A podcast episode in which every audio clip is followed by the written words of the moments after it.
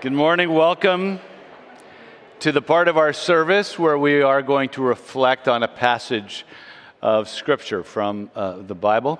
My name is Dan McDonald. We are um, continuing our series through the letter Paul wrote called Second Corinthians. We uh, welcome you wherever you are in your journey of life and faith. If you are a skeptic here, you are especially welcome. You need to know that this letter is a very in house letter um, from a Christian leader to a Christian church about how church should actually exhibit the love that Jesus gave them. And so it's a bit of an in house letter generally. And today, particularly, those of you who are investigating the faith, we're going to do a deep dive inside the depths of the center of what it means for Christians to be a gospel community. And so we enjoy having you. We are glad that you are here. For those of us who are Christians, we're going to continue our series looking into, deeply into what it means to be a gospel community based on 2 Corinthians. And here um, to read the passage from chapter 2 is patience. Today's scripture reading is taken from 2 Corinthians chapter 2, verses 1 to 11. For I made up my mind not to make another painful visit to you. For if I caused you pain, who was there to make me glad but the one whom I have pained? And I wrote as I did, so that when I came, I might not suffer pain from those who should have made me rejoice. For I felt sure of all of you, that my joy would be the joy of you all.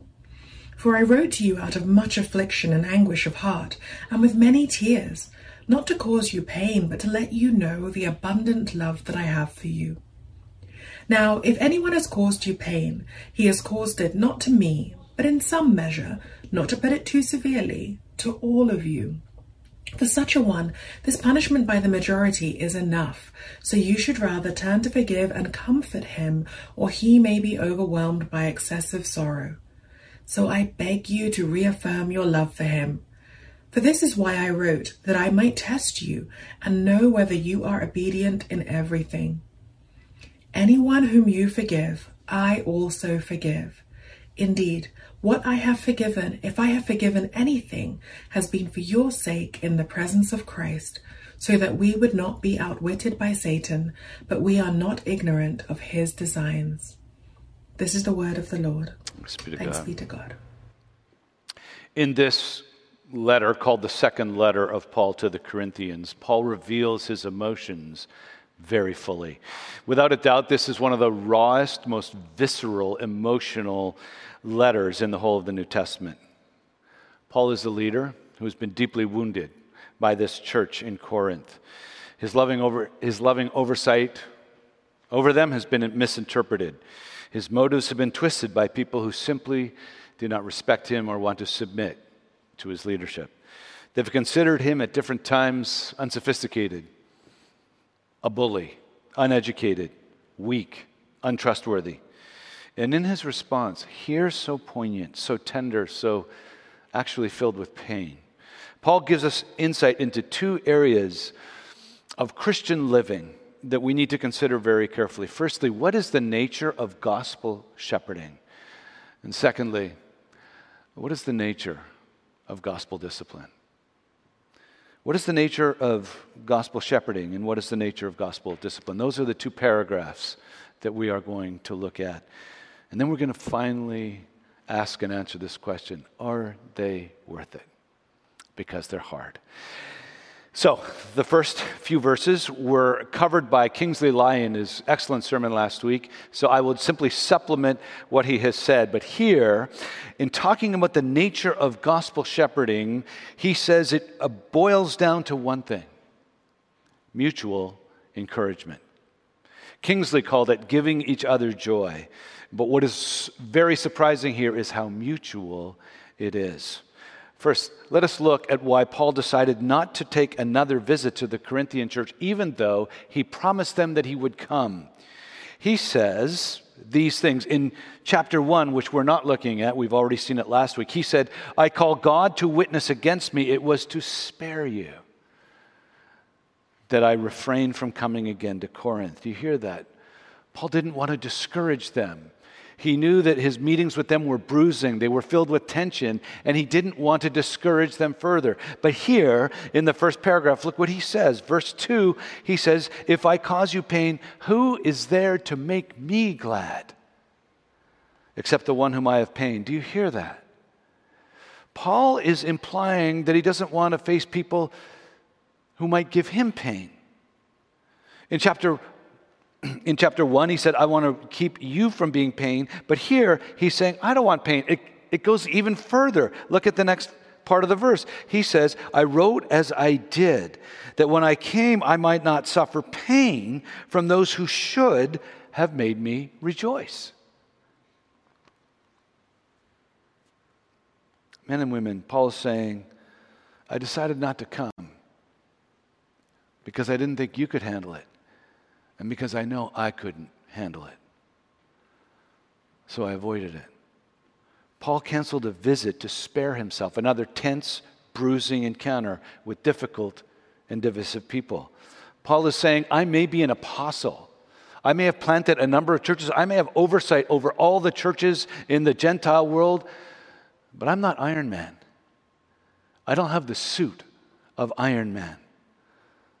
I get discouraged too. I get hurt too. I get drained just like you do. If you cut me, do I not bleed? If you malign me, do I not get discouraged? Too many leaders, including Christian leaders, have a false view of leadership that we need to exude strength all of the time. I know. I've felt that temptation. Uh, that I need to not show weakness, that I need to face up to whatever pain may be involved in, whatever meeting may be needed. And Paul is saying, no. There's no pedestal here for leaders to climb up upon. Other leaders the Corinthians had admired, other leaders they'd given pedestals to, other leaders they had acted in such a way that these people thought they deserved accolades. But the gospel says we're all the same.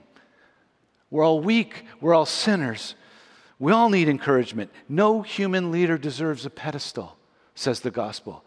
And no human leader deserves the millstone around their neck that a pedestal creates because a pedestal separates you from me and makes you think I don't need encouragement and makes me think I always need to be strong. This is not the gospel. Leaders are not spiritualized CEOs.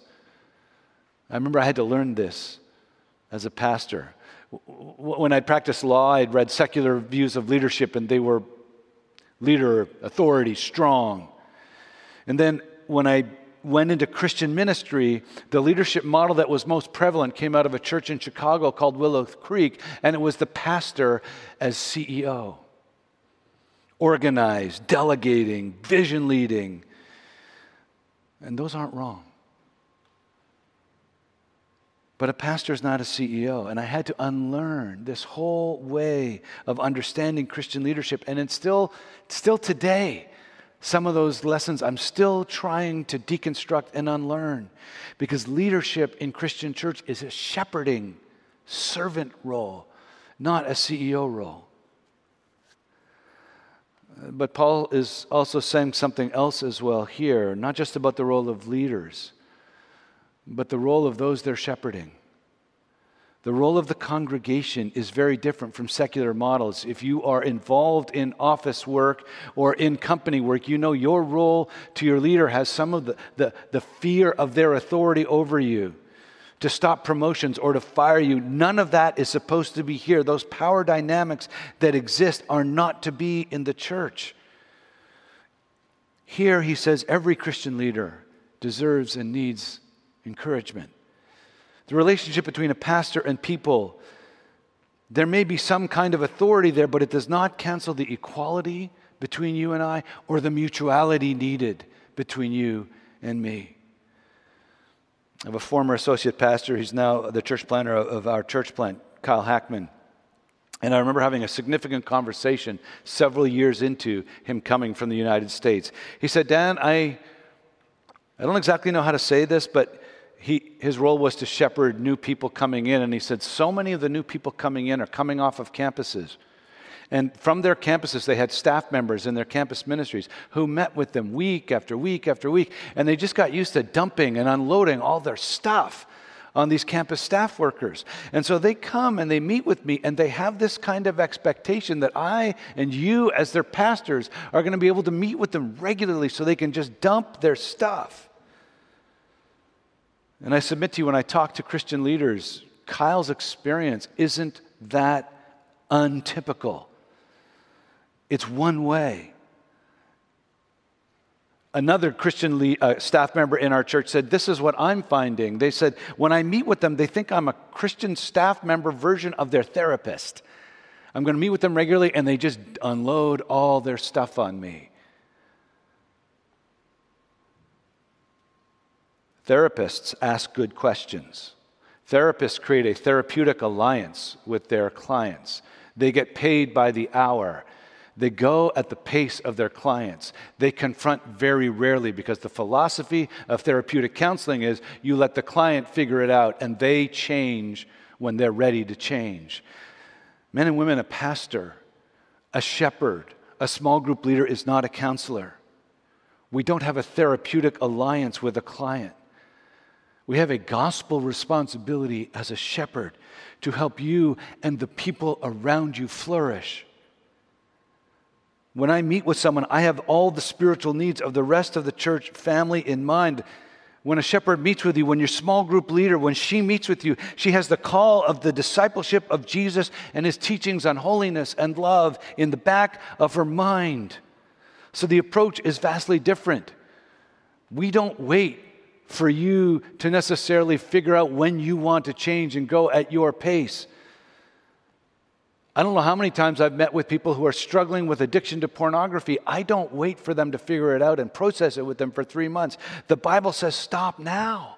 So I have to, as a shepherd, say, stop now.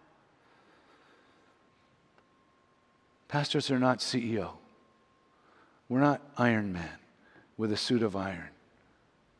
We're not therapists that you dump your stuff on. But you know why we do what we do? Because we do have something that we love to receive. It's not your stuff, it's encouragement from you.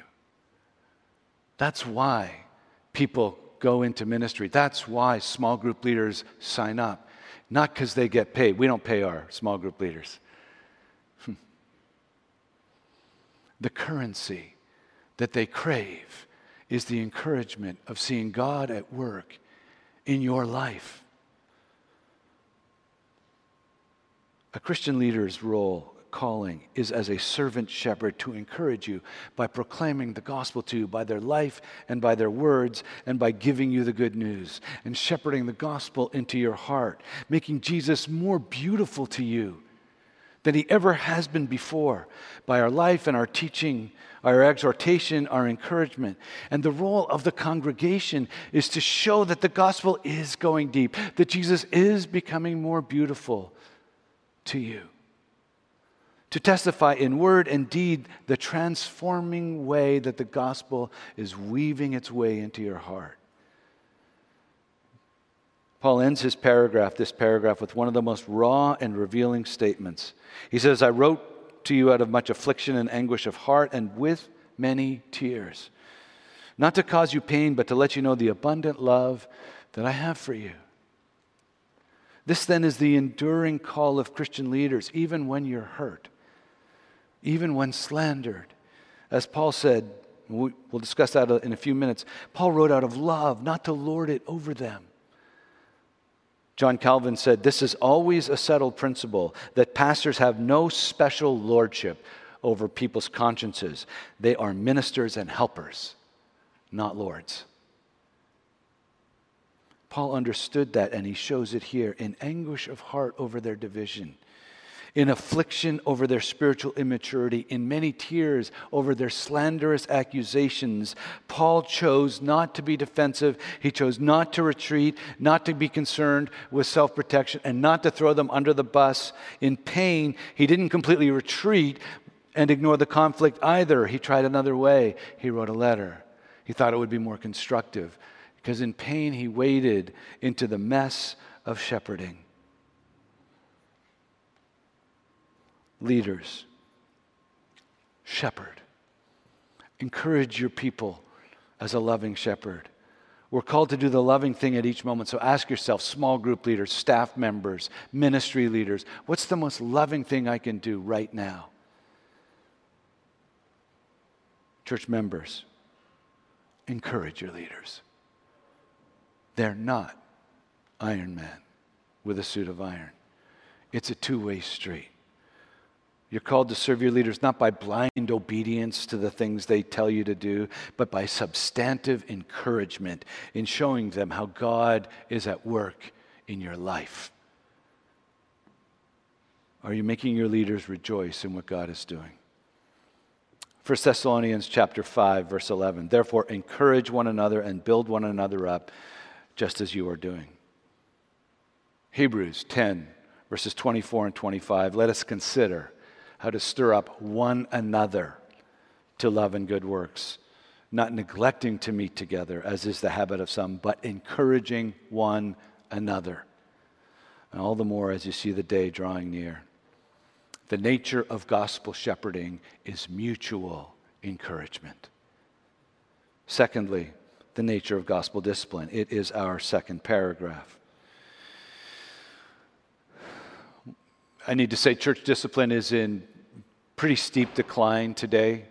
Many churches uh, struggle with doing it whatsoever. Um, we have a highly litigious society that's highly suspicious of authority. And so, in some parts of North America, church discipline is becoming functionally illegal in some jurisdictions.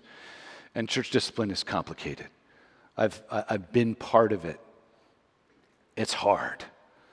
But as Paul shows here, it's also beautiful. It is the restoration of mutual love. The nature of gospel discipline is the restoration of mutual love. Paul here is referring to a case of a person who probably slandered him. It's the person he wrote the letter about that we have never found, the letter between this letter and the first one, the letter after the visit. The offense is not known to us. Many people think it's the, the person mentioned in 1 Corinthians who was sleeping with his father's wife. But commentators have wisely said that's probably not it because Paul says in verse 10, I forgive the man. That indicates to us that the man's sin was against Paul, not against his father. But it was big enough that it affected the whole church.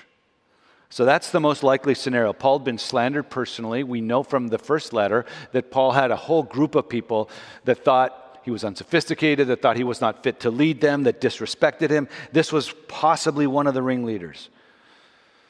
But in the midst of talking about that, Paul gives us this beautiful picture of church discipline, and let's look at it now. Firstly, the first verse, verse 5, tells us when discipline should actually be done. First verse says, If anyone has caused pain, he's caused it not to me, but in some measure, not to put it too severely, to all of you. Paul makes the case right here. Discipline is attracted when the sin of one becomes the pain of many. Private pain amongst a couple people usually can be handled privately, but public discipline in a church situation for the gospel's sake is when public pain, when people are generally being affected, the whole church is being infected by something. That is what attracts church discipline. Then Paul says, okay, how do we handle? How do we do discipline? He says in the next verse, for such a one, the punishment by the majority is enough. Here's what Paul is alluding to. The majority of the church, probably the whole church, has been told about what's going on. They've been notified, they've been involved, they've been asked to now come in and, as one united church, impose remedial measures of discipline. And they have. That's what discipline looks like. It's the whole church coming together in unity to give corrective behavior and let the person realize the seriousness of their sin. Thirdly, Paul then points out the limits of discipline. Paul says, okay, The punishment by the majority is enough, so you should rather turn to forgive and comfort him, or he may be overwhelmed by excessive sorrow. Here, what Paul is saying, this punishment has created sorrow in him, it's created repentance in him. This is the limit of discipline. When limit, when, when, when discipline turns or causes repentance and sorrow for their sin in the person being disciplined, that's the limit. It's accomplished its objective. Let's stop now because we might create excessive sorrow for our sin. There it is. Beautiful. And finally, the overall purpose of discipline. He says, I beg you to reaffirm your love for him. That's the whole point. Men and women, this is beautiful. The goal of discipline is a restored love for each other. The call to church discipline is the call to a restoration of mutual love that, in fact, is deeper than the original love was. Because discipline has brought people together in a beautiful way. Now, I need to ask you do you think this was an easy process? No. No, remember, remember what Paul said when he wrote the letter telling them to discipline? He wrote it out of anguish and tears and pain he wasn't excited about this. He wasn't thirsting for justice. He wasn't being punitive. It was so hard for Paul. But, but despite being bruised, in love for the person and the church, he said, We need to do this. And despite them having serious reservations about his quality of leadership and his fitness to be an authority over them, they listened and they did it. And this person repented and they can restore mutual love. This is a beautiful moment out of a hard, messy process. Struggling, they got to this beautiful place. This is the gospel, men and women. This is the beauty of shepherding taken to its highest depths of even discipline. Mutual love being restored. Now, if you're here and you are investigating the Christian faith, I'm, I'm going to ask you do you know any institution that goes to these lengths? That walks into these messy waters? I don't know any. You will say back to me, I don't know any churches that do this. And I'm saying, if, if you're here and you're a skeptic and you say that to me, I, I agree. Most churches won't. This is really hard. And for us who are Christians, we have to admit this takes so much courage, so much patience, so much emotional energy. Oh, my word. It means being held to account to repent of your own wrong. It means being challenged, being willing to walk into the mess of other people. It's complicated. Oh, it's hard. Is it worth it? That's really the question in your mind and mine. Because we have to admit something.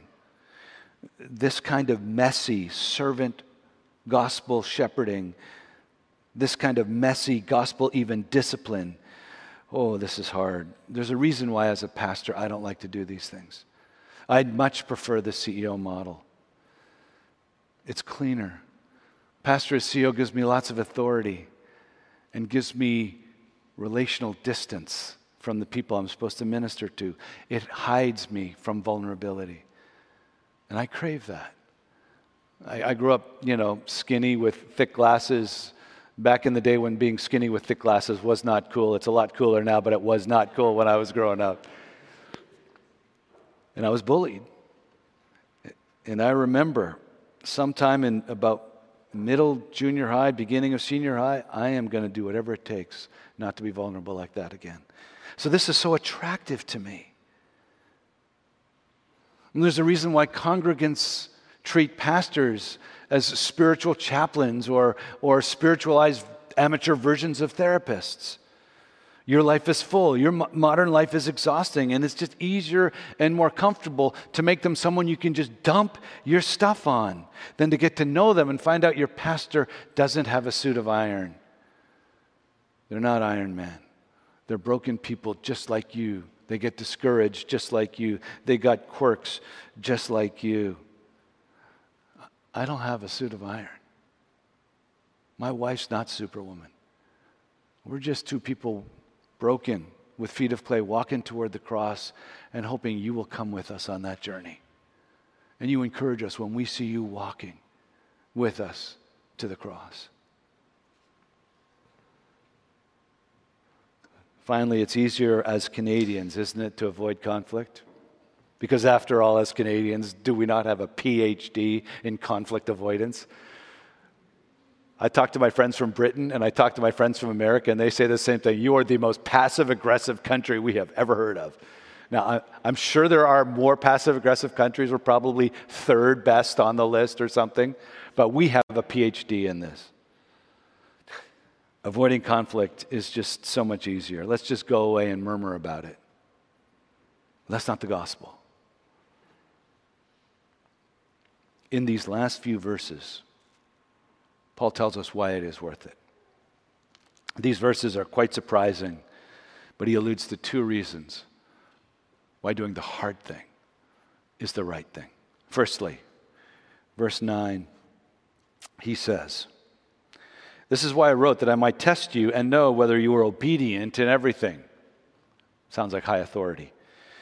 Then he says, Anyone whom you forgive, I also forgive. That's really high delegation. How do you put those two together? I wanted to test whether you would listen to me, and now that you've listened, I completely trust you. Whom you forgive, I forgive. What does that sound like? That sounds like a parent training up an adolescent in how to make good decisions. I want to see if you'll listen to me. But now that you're making, I want to empower you to make those good decisions. You see what Paul's doing? As a loving parent training a son or daughter, there's this subtle interplay that commentator David Garland catches. He is maturing them. He's growing them up. He doesn't want them too dependent upon him. He is fighting for their maturity, for their ability to grow and handle difficult situations on their own. He doesn't want them too dependent on him. That's a loving thing to do. And Paul's saying, You've passed the test. This time, that's great. Keep going. There's a second reason why Paul says it's worth it. Not just because it grows us up into the fullness of maturity.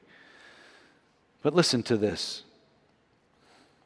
Indeed, what I have forgiven, I have forgiven. If I've forgiven anything, it has been for your sake in the presence of Christ is Jesus physically present with Paul? No, Jesus is risen from the dead and reigning in heaven. What's he talking about? Well, he keeps going.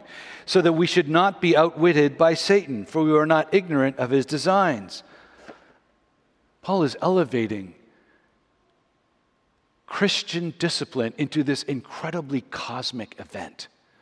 I have some friends, they live in Hong Kong now. They used to be congregants here they like to encourage me. They sent me this video of them on a beach. Now, they're typical Hong Kong young professionals. They travel, so I thought this is Bali or some other place. But, but the beach video starts with them and a few of their friends on this beach, and it just looks like a beach.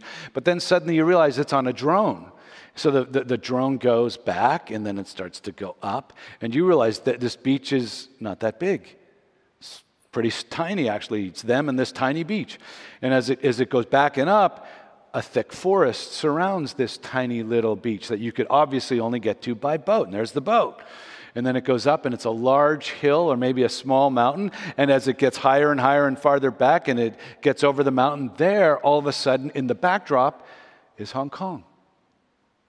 Right there. This isn't Bali. This is a hidden hideaway beach accessible by Hong Kong people in under an hour. It completely changed my understanding of Hong Kong, this urban jungle. Oh no, it has amazing natural beauty right at your doorstep. This is what Paul's doing. It's like, it's like let me zoom you up from this messy conflict and all this pain let me raise you above the context and say this church discipline is part of the cosmic battle between God and the devil, between good and evil. If you don't believe in a personal devil, come and talk to me later. I get it. I didn't either in my journey to faith. But Paul says he exists. And Paul says, you are participants in that battle when you go and do the work of reconciling people. Jesus did not come, men and women, merely because he had compassion upon us. He had compassion upon us because we were servants, ensnared by, deluded by the evil one. And he had compassion on us because we were enslaved to darkness. And he had so much compassion that he intervened into the mess of humanity. He didn't sit there, God as CEO. He came down as a servant shepherd and he lived among us. And living among us, he then gave his life for us and died to break the power of the evil one over our lives. He died to pay the debt of your sin so that your sin wouldn't alienate you from God. He died so God could come in to your life through the Holy Spirit and give you power over the dark parts and truth over the delusionary parts of the devil. Jesus came, says the Apostle John in 1 John 3 8. It says, The reason the Son of God appeared was to destroy the works of the devil. Jesus came not only to pay for your sin, but to destroy the power of the devil to lead you, to delude you, to corrupt you, to divide you. Jesus destroyed the foundation the devil had built. And we're called now to keep destroying it. So every time you free someone from a deadly addiction to sin, every time you restore people in deep conflict, every time we create godly repentance and see people trust God more, we win a battle in the spiritual realm that God and His Son are battling the evil one. You take part in the redeeming work of Jesus, of breaking people's bondage to sin and Satan and allowing people access to God the Father. Jesus died for you that you might be forgiven of all your sin. He also died for you that you might be freed from the power of all your sin. Men and women, everything we do is in the presence of Jesus Christ and is part of the profound war between good and evil. Jesus, the one who entered into our mess as a shepherd, calls us to enter into each other's mess as shepherds and stewards and servants. He is worthy. Therefore, gospel ministry in all of its pain and mess is worth it. If you're a skeptic here, I urge you understand the deep spiritual forces at work in your spiritual journey. This just isn't an intellectual journey. There is a cosmic battle for your soul between God and the anti God. Whom you choose to serve will determine your destiny. Choose wisely, choose Christ. Christian, understand the mutuality of ministry. Be an encourager of those around you, particularly for those who spiritually shepherd you. Shepherds, lay aside any CEO authority role and come as a servant, as Jesus did. And finally, let us all understand and participate in the beauty of dealing well with sin and conflict. Gospel shepherding is for mutual encouragement. Gospel discipline is for the restoration of mutual love. Jesus Christ, the ultimate shepherd, came to give us both. He is worthy. Let us participate in both. Let us pray. Father, I thank you and praise you for your goodness and grace. I pray now that we, your people, would become co participants in this cosmic battle by being agents of gospel love, agents of mutual encouragement, agents of restored fellowship, we pray. In Christ's name, amen. I'm going to look, we have some questions here. So I'm going to go here. Uh, as a grace gathering leader, how can I restore a bro- broken relationship with a member? Um, if you're a small group leader, please call Joe and or me, and we will help navigate you through that. The complexities of broken relationships uh, are not always easy, and we, we could use some more context, but we'd love to help. Uh, What's your favorite pick me up? Other than coffee? Uh, I don't think that's what they mean. Uh, I think favorite encouragement. Most of the pastors I know, the most encouraging thing is if you send them an email, this is what God's doing in my life, or tell them. Just tell them what God's doing in your life. That is the biggest encouragement. How do we, as church members and not leaders, apply the model of church discipline? Uh, pray for your leaders as they do discipline. Uh, try and trust them when they bring matters of church discipline to you. Follow their lead. Usually, by the time you get a church discipline issue, well over 100 hours have been given to it uh, by, the, by the elders. And I mean at least 20 or 30 hours per elder. And it's usually a, a committee of the elders at least who's doing it. So that would be some ways that you can help. Uh, finally, uh, thank you for an encouraging sermon. For those who dump on their gospel leaders, what other resources can they seek for guidance and leadership beyond the Bible? So here's a suggestion don't use uh, your staff member, spiritual leader, grace gathering leader, or pastor as your dumping zone. Spread your dump out. Have a, a, seasoned Christian friend that you can do the ranting to. I've got a couple of those. I just rant and they go, You're a ranter, you know, this is how you. Do that. Then have a few others that maybe you can share your vulnerabilities or your fears to as well. But, but, but limit the amount of stuff you're dumping to, this, to the stuff where you, the, the pastor really needs to hear this.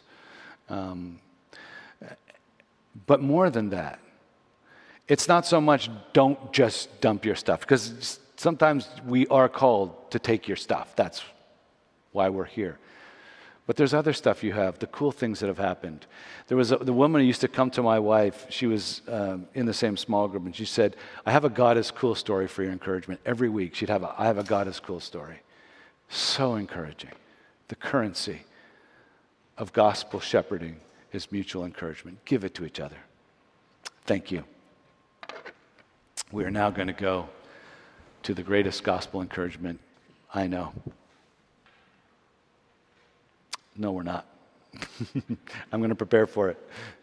We're going to now go to a time of reflection. And I'm going to ask Stephen to do that. Stephen, go ahead. Thank you, Dan. Um, yeah, thank you for reminding us that uh, gospel ministry is one of mutual encouragement and mutual love and edification. Now, let us respond with this prayer of reflection.